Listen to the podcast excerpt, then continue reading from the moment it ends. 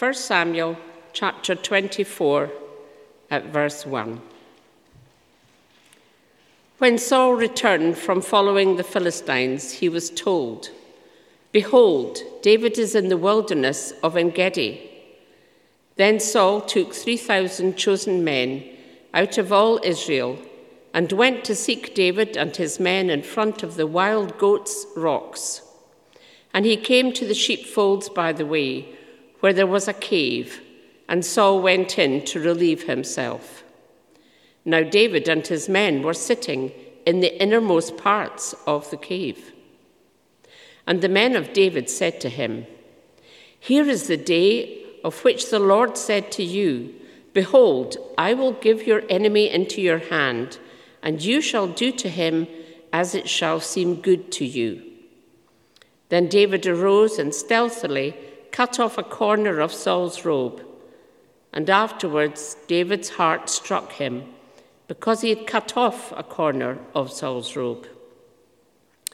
He said to his men, The Lord forbid that I should do this thing to my Lord, the Lord's anointed, to put out my hand against him, seeing he is the Lord's anointed. So David persuaded his men with these words and did not permit them to attack Saul. And Saul rose up and left the cave and went on his way. Afterwards, David also arose and went out of the cave and called after Saul, My lord, the king. And when Saul looked behind him, David bowed his face to the earth and paid homage.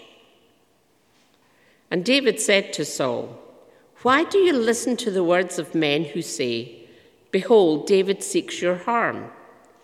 Behold, this day your eyes have seen how the Lord gave you today into my hand in the cave. And some told me to kill you, but I spared you. I said, I will not put out my hand against my Lord, for he is the Lord's anointed. See, my father, see the corner of your robe in my hand.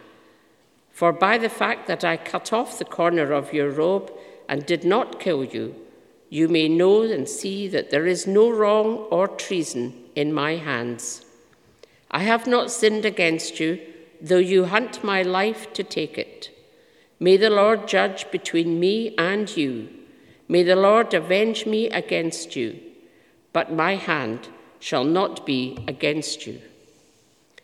As the proverb of the ancients says, out of the wicked comes wickedness, but my hand shall not be against you.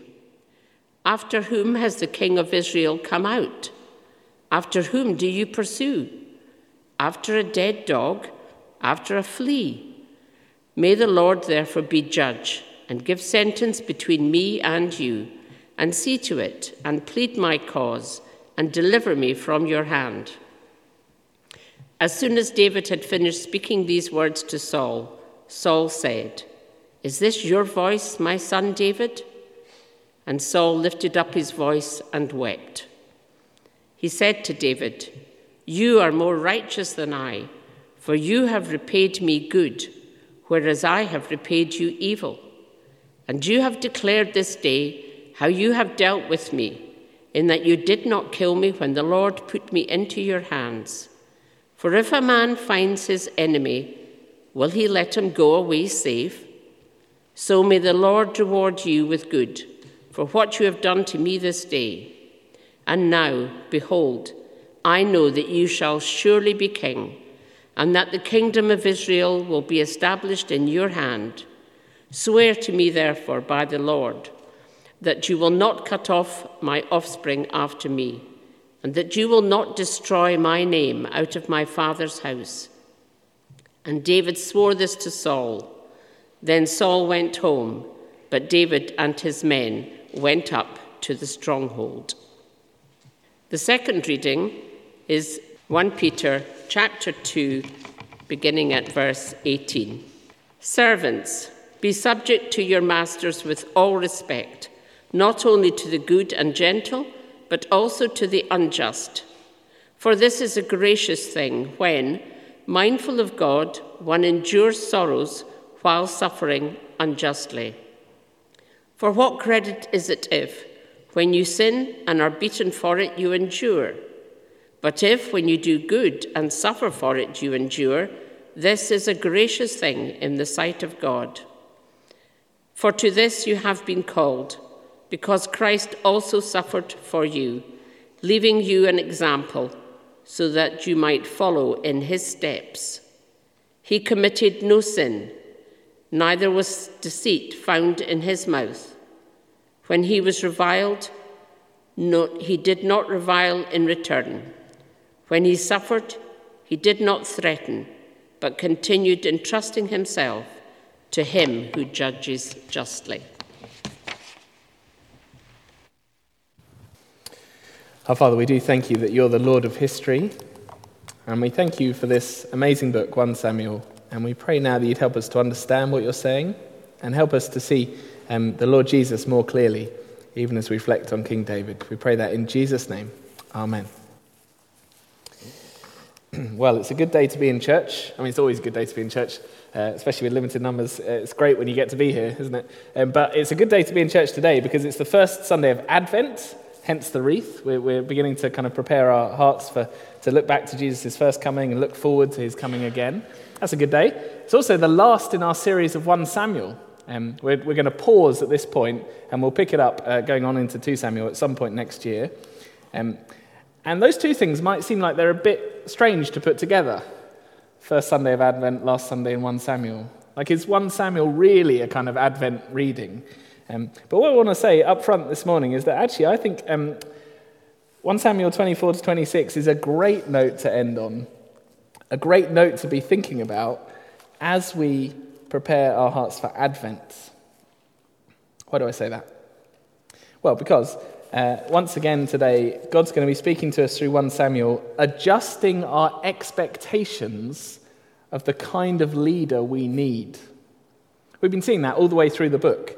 That the kind of leader we would naturally look to, the kind of leader we would choose, is not at all the kind of leader that we need, and not the kind of leader that God chooses for his people. So we look on the outside someone tall, someone strong, someone charismatic. Someone who looks like they can kind of take matters into their own hands. But 1 Samuel is teaching us that's not the kind of king we need. We don't need a leader like the world out there who looks strong and powerful, who's kind of self aggrandizing with a big army, big strength, big wealth. Someone who's a taker. No, we need a leader after God's own heart. Someone who fundamentally obeys God, listens to Him, trusts him through thick and thin, even when it costs. And in this final third of 1 Samuel, we are seeing it will cost. This section is about the suffering of God's chosen king. We started to see that last week, and we've got another dimension of it this morning. Just before I dive in, though, I wonder if you've ever thought of the history books of the Bible, like 1 Samuel, as a book preparing for Advent for the arrival of Jesus Christ at Christmas. Jesus himself pointed to the Old Testament uh, and said it spoke of him. In fact, he said that the Old Testament said loud and clear that it was necessary for the Messiah, God's chosen king, to suffer. And both Jesus' followers and his opponents struggled to get their heads around that. I mean, how could God's chosen king be born in a stable, in a feeding trough? How could God's chosen king end up nailed to a tree? But Jesus said, actually, the Old Testament had prepared the way for exactly that. The Messiah must suffer. Have you not read? And he wasn't just talking about the bits that we might think of you know, the prophets like Isaiah 53 predicting a suffering servant would come to save the people, or Zechariah speaking of a shepherd who would be abandoned by his flock and pierced, or Micah speaking of a humble birth happening in Bethlehem for the ruler of God's people. I mean, those are our usual kind of go tos, aren't they, for Advent? And we'll hear them in the carol services. And they are amazing. I mean, it's well worth inviting people just to hear that, the readings. Extraordinary that God was preparing the ground over those hundreds of years. But here's the thing even the history books, 1 and 2 Samuel here, are preparing the way for Jesus, laying the groundwork for Advent. God is the Lord of history, the eternal, omnipotent creator. And as he unfolds history through his word, he's preparing our expectations for what the king will look like when God the Son steps into the world as a human being. And the particular expectation adjustment of these chapters is about suffering. Not just suffering, though. We had suffering last week. These chapters have um, suffering unjustly, but not fighting back. That's the key thing from these chapters. God's king, God's chosen king, suffering unjustly and not fighting back.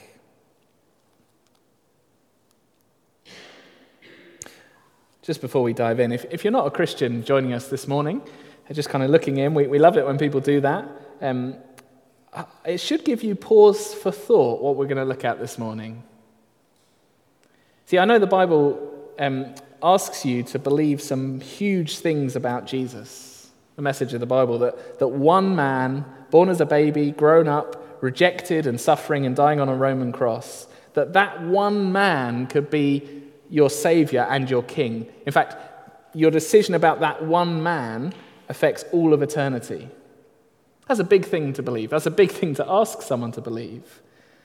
But the Bible says there's huge evidence, and not just the eyewitness evidence of the people who saw Jesus walking around, his amazing life and teaching, his miracles, his death, his resurrection. Not just that, but actually hundreds of years of scriptures preparing the ground, showing us what he was going to be like. So let's dive in.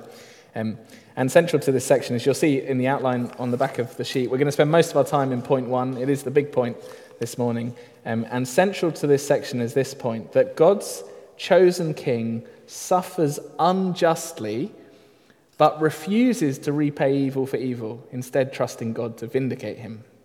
Sorry, that's a mouthful, but as you'll see in a moment, it, it's how the Bible puts it. God's chosen king suffers unjustly but refuses to repay evil for evil, trusting God to vindicate him. That's chapter 24. And then, just to tell you where we're going, we're going to jump to chapter 26, where you see the same thing again, and almost a carbon copy. And then we'll go back to the bit in the middle, chapter 25, and think why that's there. Um, but let's head into chapter 24. Um, so we're, we're uh, dealing with God's chosen king. Uh, David, by this point, he's been anointed by Samuel. He, he's shown uh, himself to be God's king by defeating Goliath. And basically, since that moment, he's been facing more and more opposition as um, Saul tries to um, chase him, tries to kill him, uh, and chases him around the wilderness. Um, which, is, which in itself is striking, that, that there isn't a kind of smooth rise to the throne. Even once we're sure this is God's man, now, actually, he's being hounded by the existing authorities, refusing to acknowledge his right to rule. A lot like Jesus, in fact, if you think about it. Herod tried to destroy him at his birth, jealous of the threat of the new king on the block. And when he grew up, it wasn't much different. The hierarchy of Jerusalem rejecting him. But we've already seen that kind of suffering under relentless um, hostility. The thing we're seeing now is not just that, that suffering is continuing, it's extended, but that when God's king suffers unjustly, he refuses to fight back, refuses to repay evil for evil because he trusts God to vindicate him. Let's just have a look. Um, uh, have a look down at chapter 24, um, verse 1. Uh, Saul's been Saul's returned from the Philistines, he's told, Behold, David is in the wilderness of En Gedi. Saul gets this tip off about where David is hiding. Um, and so Saul um, tools up. He takes 3,000 chosen men out of all of Israel and goes to seek David and his men. And at this moment, it's a, it is a, a, a moment of real drama. Um, I, was, I was thinking about how to illustrate this moment we're about to get to in the cave where, where David's men are, are hiding. And I thought, oh, maybe it's a bit like at the moment in our house uh, hide and seek is Grace's favourite game, so, so I often have the experience of kind of I'm carrying under, I don't know, a duvet or something and can hear the noises approaching. I was going to illustrate it like that, and then I thought actually that's not it at all, because that's a game. It's just fun when someone finds you. But this is life and death. David and his men know full well that Saul is a murderous tyrant. He's already destroyed um, a whole town of priests. So, verse 3 Saul came to the sheepfolds by the way. There was a cave. Saul went into it to relieve himself. Now, David and his men were sitting in the innermost parts of the cave. Just imagine the tension of the moment. Saul's come out marching with his 3,000 crack troops. David has a motley crew of a few hundred men. They're huddled in the back in the dark of a cave. They're, they're desperately trying to stay quiet. There's the dreaded noise of footsteps.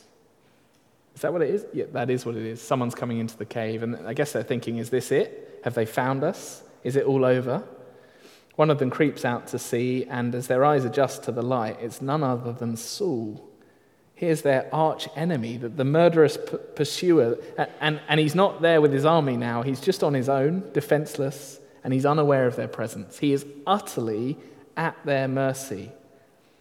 David's got a clear opportunity to kill him, to, to take matters into his own hands, to give back to Saul the kind of treatment that he's received from Saul. Remember by now, twice Saul has thrown his spear at him at close range in an attempt to kill him, and he's repeatedly chased him across the country with an army, again, determined to kill him. And so you can understand David's men saying, this is it. This is the moment. Seize the throne with both hands, David. Take the opportunity. Take vengeance. Take the shot. Take the throne. They dress it up in godly language. Just look in verse 4, the way they try and dis- uh, persuade David. The men of David said to him, Here is the day of which the Lord said to you, Behold, I'll give your enemy into your hand, and you shall do to him as shall seem good to you. Just say we have no record of the Lord saying that. Um, I don't, uh, from what um, David uh, thinks about this, this advice, uh, it seems to not actually be coming from the Lord that he should assassinate God's anointed king. Um, now, uh, verse 5 clearly, David's conscience is that even cutting off um, a bit of Saul's robe, which is what he ends up doing, uh, even that his conscience felt wasn't the right thing to do. And it's worth saying, in Exodus, God's law did say you shouldn't even curse a ruler of God's people. So David may be getting it from there. But either way, verse 6, David's really clear. The Lord forbid that I should do this to my Lord, the Lord's anointed, to put my hand against him, seeing he's the Lord's anointed. And so David persuades his men with those words and didn't permit them to attack Saul. I think when you stop and think about that, that is just a remarkable example of self control. Here's the man that's caused David no end of trouble Saul has already forced him to leave his wife, his family, his home, his best friend in Jonathan, his sense of safety and security. Saul's left him racked with this daily fear of survival for both himself and all of David's followers. David's been exiled from the cities of Judah, sometimes even from the nation. Uh, Saul's just making his life a living nightmare. And worst of all, the throne rightfully belongs to David. And yet, David will not repay evil for evil and will not take justice into his own hands. One of the great things about the Bible and its history books is uh, if we don't get the point just from reading the story, we often get an explanation just after so that, that we kind of do pick up the right point. And that's what happens from verse 8 onwards. So, so David uh, comes out, once, once Saul's um, headed off, none the wiser, David comes out, verse 8, and calls out to Saul to explain what's just happened. Um, it's so striking. Look at it, verse 9. He says to Saul, Why do you listen to the words of men who say, Behold, David seeks your harm? Look, this day your eyes have seen how the Lord gave you today into my hand in the cave. And some told me to kill you, but I spared you. I said, I will not put out my hand against my Lord, for he is the Lord's anointed. See, my father, see the corner of your robe in my hand. For by the fact I cut the corner of your robe and did not kill you, you may know and see that there's no wrong or treason in my hands. I have not sinned against you, though you hunt my life to take it.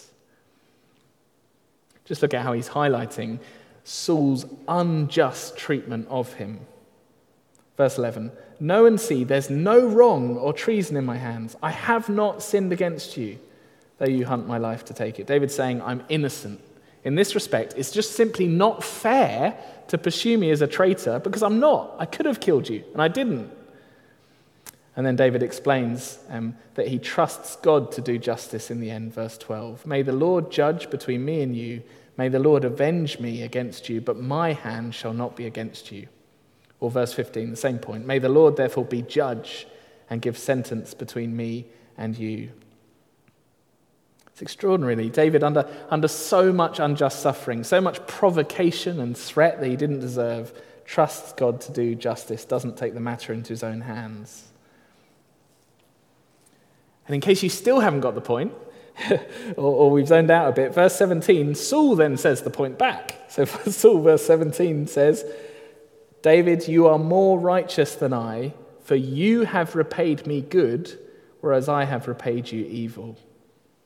There's the point. God's true chosen king, even when he's suffering unjustly, refuses to repay evil for evil, but trusts God to vindicate him. And so, verse 20, Saul recognizes, just for a brief moment, he's not going to, he's not going to stay like this, but he recognizes in verse 20 that you are, um, you truly will be the king. The kingdom will be established in your hands. And at that point, once David's kind of absolutely proved his point with evidence and Saul has admitted, yeah, fair enough, you're right, if it was Hollywood, you'd expect the kind of film credits to roll and those little updates, you know, those little word updates that tell you kind of what happened afterwards and everyone lived happily ever after. So, so maybe Saul, he finally realized how wrong he was. He gave up the chase, retired from the throne, and, and spent more time with his estranged son, Jonathan. The army got to go back to their families. David got to move back to civilization and actually begin to reign. And finally, he was able to provide proper support for all the people who'd followed him around in the wilderness. That is exactly not how the chapter ends. Verse 22, did you notice? Not at all. Verse 22 Then Saul went home, but David and his men went up to the stronghold. That is, they went back into hiding, um, probably in the, the caves again. Um, so Saul has given up for now, but the danger's not over. David's still an outlaw, he's still in hiding. Saul will still be a threat. In fact, in chapter 26, we're going to do it all again. We're going to see another um, uh, chase of Saul trying to kill David. It's just really unfair. I mean, Saul even said as much that it's unfair that he's trying to kill David when David's done nothing wrong. It's unfair that David is the true king and yet is having to hide in the caves. He's the one suffering. It's just not fair. And, and if, um, if you didn't know the Bible or you didn't know what ends up happening with Jesus, just think about what a strange hero story this actually is which kind of movie genre would it fit in? It's not like an action movie because, yeah, sometimes the, the good guy gets attacked or framed by the bad guy, and, and the good guy's on the run, and uh, there's tension and chase scenes. But eventually, there's a one on one. You get in the cave, and the, the good guy, David, I don't know, it would be Bruce Willis or Liam Neeson or someone, like takes his shot, fights back, does vengeance. But it's not that kind of film. Or maybe it's like a courtroom drama. So, yes, he doesn't, he doesn't kill uh, Saul in the cave, but he, he gets some evidence with the corner of the robe. And then there's this big showdown where finally David holds up the robe and says, Look, I'm innocent. Why are you chasing me? And if it was one of those courtroom drivers, maybe Kevin Costner um, doing a great speech at the end, that would be kind of, oh, finally, finally everyone realizes and the injustice stops, the suffering stops. But that's not what happens. Actually, by the end of the chapter, David is no better off. We're about to see in chapter 26 it all happening again. David is continuing to unjustly suffer. And when he chooses not to take matters into his own hands, it doesn't all immediately work out right. Actually, he still continues to suffer a strange story, a strange hero story. Until you realize that God is laying the groundwork for Advent, for the coming of the Lord Jesus, the true chosen King, the one who was chosen by God but rejected by people, even by God's people, especially by those in authority of God's people. Just think about it Herod at his birth trying to kill him, Herod, Herod in the last weeks of his life trying to kill him. The political leaders, the religious leaders of Jerusalem hating him, wanting him dead, pursuing him, looking for tip offs about where he could be found. And the Romans as well. He, he didn't come as a mighty king and kind of take them on and squash them. No, he was falsely convicted and crucified by them. And yet, both Jesus and David refuse to take matters into their own hands. They trust God to vindicate them in the end. And I think when you, when you kind of reflect on 1 Samuel 24, it, it, it's striking just how extraordinarily tempting it must have been for David. His enemy was right in his hands in that cave. In God's providence, Saul was right in front of him, defenseless, vulnerable. He had this opportunity to be the kind of king who takes, who takes the throne, takes matters into his own hands, takes God's prerogative to, to bring vengeance. How hard it must have been with his friends egging him on. As he was slicing the corner of Saul's robe with a knife, how hard it must have been not to use the power that was in his hands. But then you stop to think about Jesus and how much more true of him. You see, as the Son of God on earth, with a fully divine nature as well as a fully human nature, Jesus had all of the power of the Creator at his disposal all the time if he chose to use it. Do you remember what he said to Peter in Gethsemane? when the vigilante mob came to arrest him and take him to their kangaroo court. Peter pulled out his sword to start fighting their corner, to start attacking the injustice of it all. And Jesus said, Put your sword back into its place. And listen to this. Do you think that I cannot appeal to my Father and he will at once send me more than 12 legions of angels? Jesus lived constantly with the awareness that he could obliterate his enemies at any moment. They were always in his cave. As the Son of God, he, he was sustaining their very being, even as they attacked him and mocked him and tied him up. But he didn't. Peter, that same friend, later wrote um, who'd been so keen to fight for justice that night before the cross, he later wrote this that we read When he was reviled, Jesus did not revile in return. When he suffered, he did not threaten, but continued entrusting himself to him who judges justly. Those words are so close to verse 17 here in 1 Samuel. Or to put it the other way around, 1 Samuel so closely anticipates and prepares the way for the true king. I think particularly so that we won't miss him when he comes or underappreciate him because he does look weak and long suffering and unjustly treated at his first coming. But that's not a sign of weakness, it's a sign of his extraordinary strength to obey God under pressure and to save us from the biggest enemies of sin and death, which he had to go to the cross in our place, unjustly suffer for us. It's not weakness, it's strength. And so Jesus says, Was it not necessary for the Christ to suffer? Have you not read? I assume he's thinking, Have you not read 1 Samuel 24? Or 26. That's our first point, and don't worry, we'll spend much less time on, on points two and three. But um, chapter 26 is going to really make the same point, but, but double underlined. Um, so just flick your eyes across um, to, to, chapter 26. Uh, and you'll notice that so much of the same stuff seems to be happening. Um, so, uh, verse 1, Saul gets another tip off about where David is hiding himself. Uh, so, verse 2, again, Saul arises, and again he, he amasses a 3,000 chosen men um, and, and goes off to, to, to find um, David. Now, if you are getting deja vu, that's understandable. The, the parallel is so close.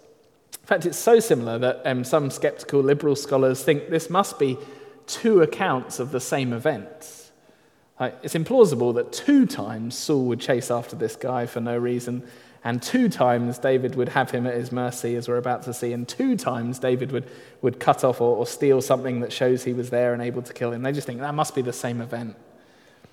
But actually, there's lots to suggest it is different um, lots of the details are different. In chapter 24, we were in a cave. Here we're in a, an army camp. Chapter 24, Saul was going to the toilet. This time he's asleep. Uh, the regions are different. The people involved are different. It's clearly a different incident. But so similar, what happens? I assume because the God of history has a significant point to underline for us. Here's the point. It may feel familiar.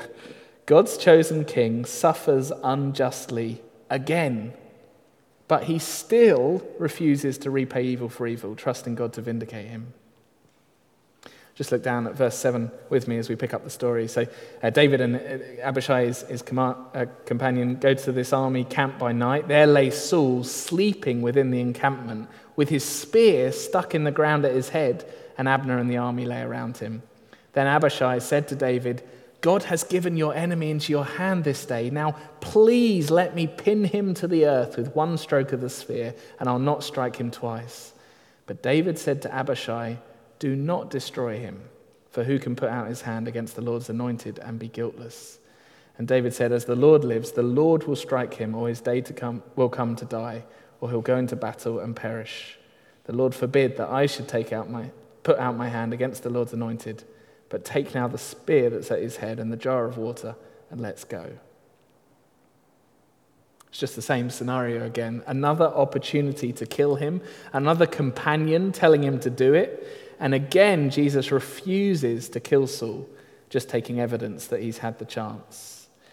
And just think if it was hard to resist last time in chapter 24, well, how much more now? Because now Saul has really proved himself that he's never going to change. All that weeping and admitting that he was wrong at the end of 24, well, it didn't make a single bit of difference. Surely now is the time for David to put, take matters into his own hands but David says, No, I'm going to trust God to do justice. Verse 10 As the Lord lives, the Lord will strike him. It's really remarkable. He entrusts himself to the God who judges justly. Again, we get a conversation between David and Saul, verse 18. Again, David points out that he's innocent. Why does my Lord pursue after his servant? What have I done? What evil is in my hands? The answer is none.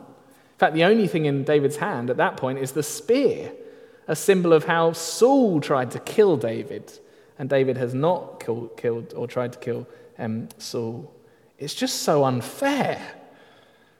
But David's confident, verse 23, that God will ultimately do what's right, do justice. The Lord rewards every man for his righteousness and his faithfulness. For the Lord gave you into my hand today, and I would not put out my hand against the Lord's anointed.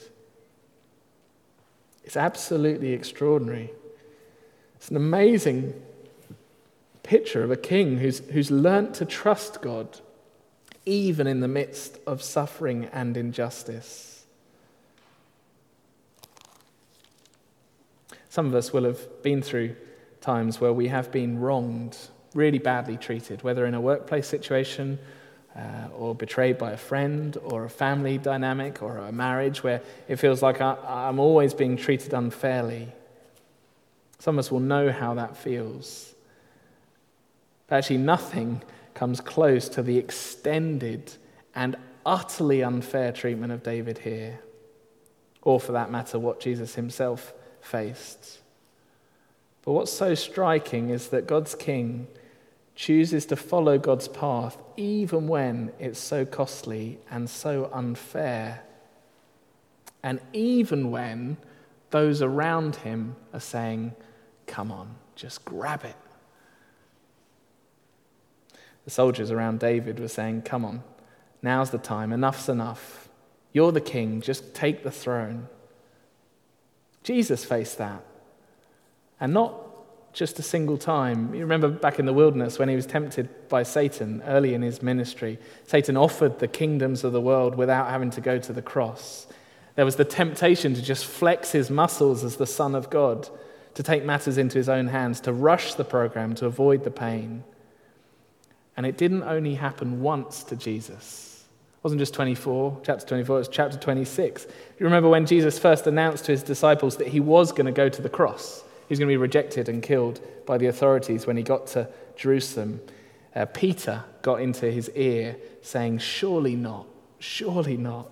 You shouldn't be losing. You should be winning. You should be fighting. You shouldn't be enduring unjust suffering. You're the king. To which Jesus' response was, Get behind me, Satan.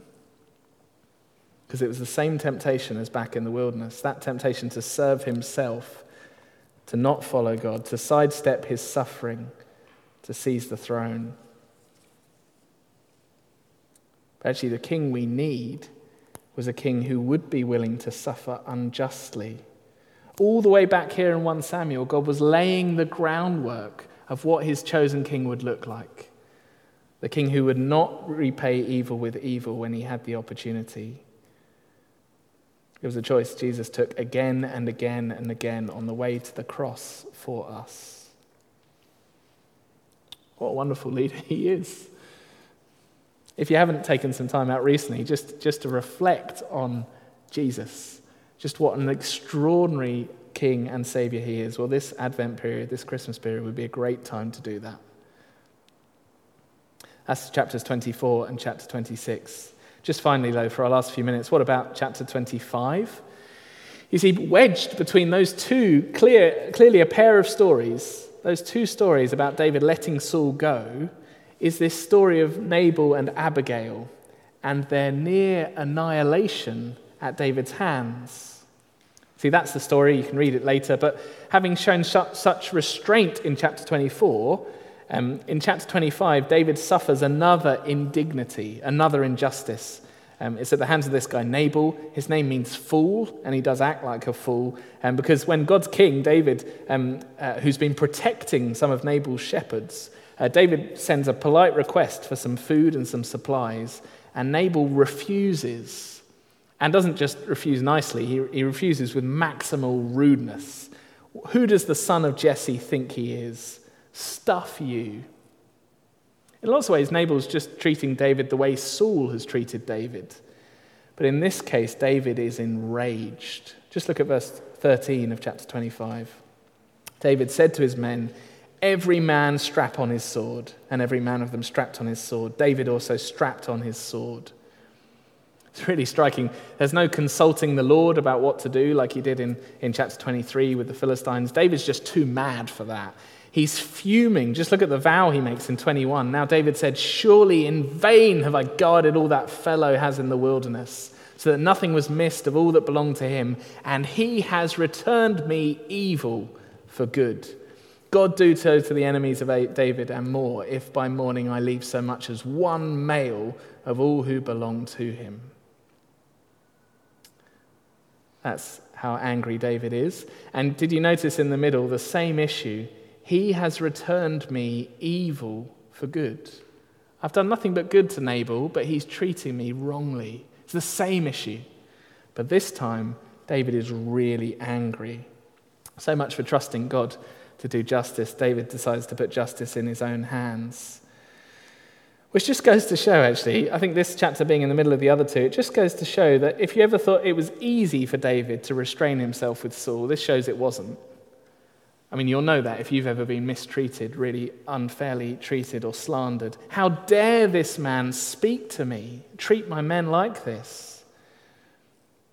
And here's the thing if it hadn't been for Abigail, Nabal's wife, who gets wind of what has happened and chases after David's men to try and appease them before it's too late, if it hadn't been for her, this chapter would have been a bloodbath.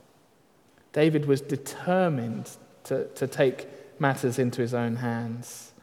Um, we don't have time to read um, uh, Abigail's speech, but just look at how verse, in verse 32, how David uh, describes what's happened once she's talked him down.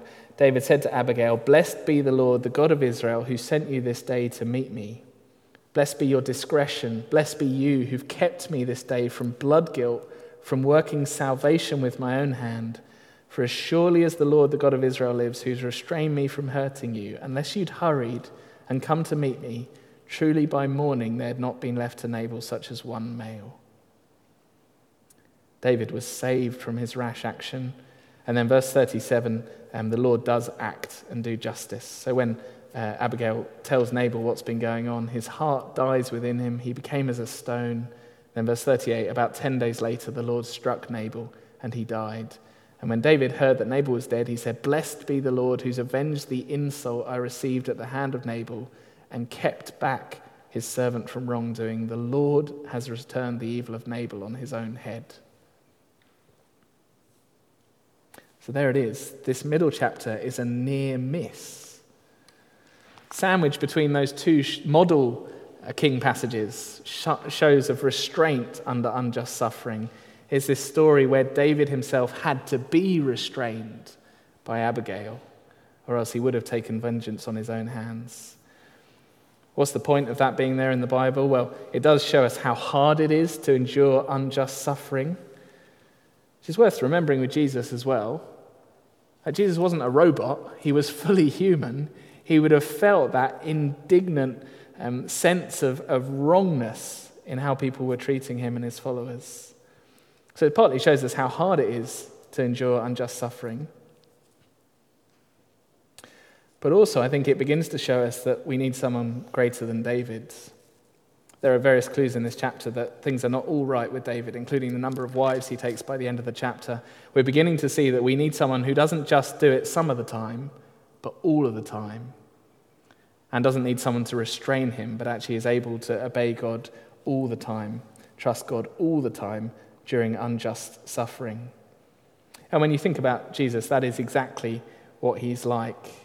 Just think, as, as um, the disciples were often egging him on, egging him to, to kind of th- call down thunder and judgment on those they didn't approve of. Uh, like David's companions, they were telling him he, he should just go for it.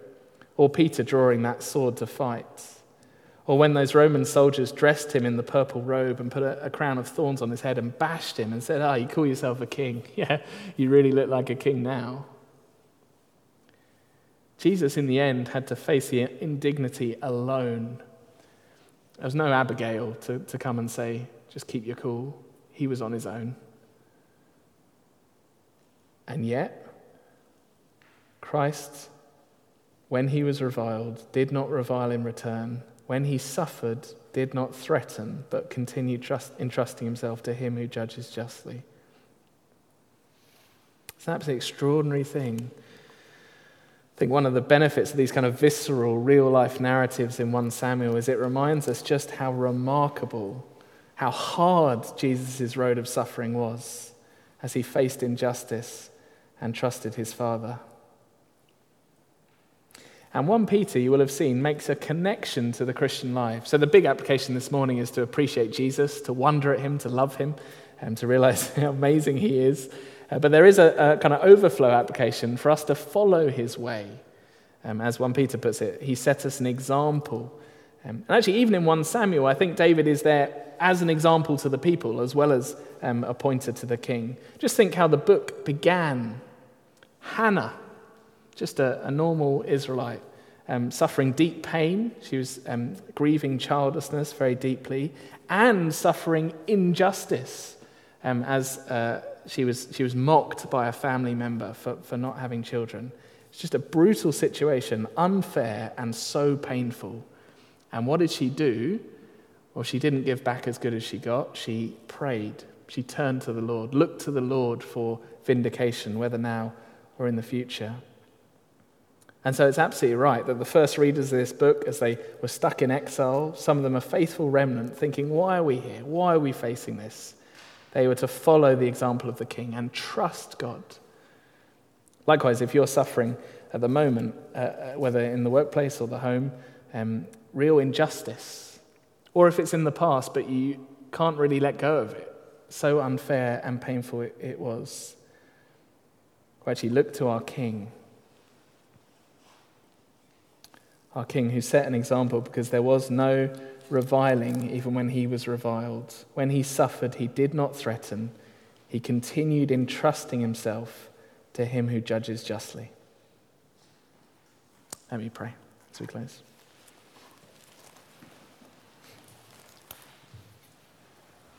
Our Father in heaven, we do thank you so much for these books that prepare the way for Jesus. And we pray this Advent, with everything else going on and all the worries and um, tiredness and, and, weariness in our, our minds and hearts, we pray that you would help us to wonder afresh at the Lord Jesus, at the humility and the long suffering and the willingness to trust you in all circumstances. We pray that you would fill our hearts with wonder for him and that that might free us to be gracious even when we are treated badly. We pray that in Jesus' name. Amen.